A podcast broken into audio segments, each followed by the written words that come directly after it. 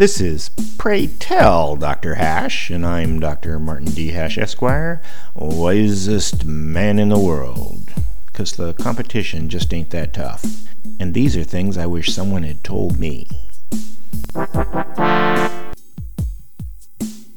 Today's topic whistleblowers. Free speech includes the concept of a whistleblower, someone who risks their job and reputation to report a government misdeed they have knowledge of.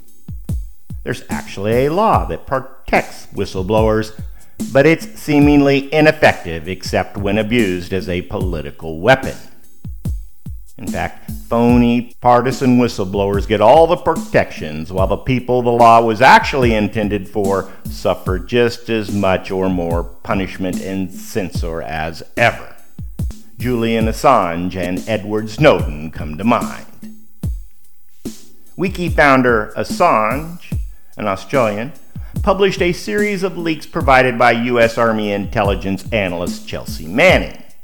These leaks included the Baghdad airstrike collateral murder video, the Afghanistan war logs, the Iraq war logs, and Cablegate.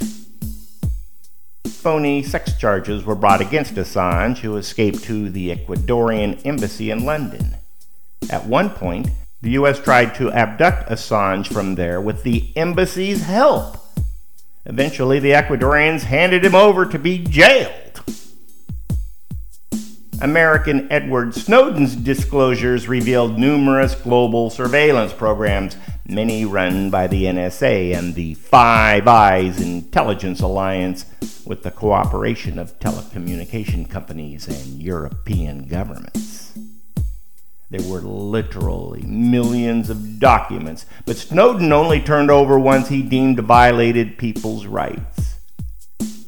Like Assange, Snowden was a true hero who gave up the good life his career, his fiancee, his homeland, and his freedom. He's a very brave person willing to sacrifice everything for liberty and truth. I'd like to think that a lot of people would be whistleblowers if they had to, no matter the cost. Specifically me.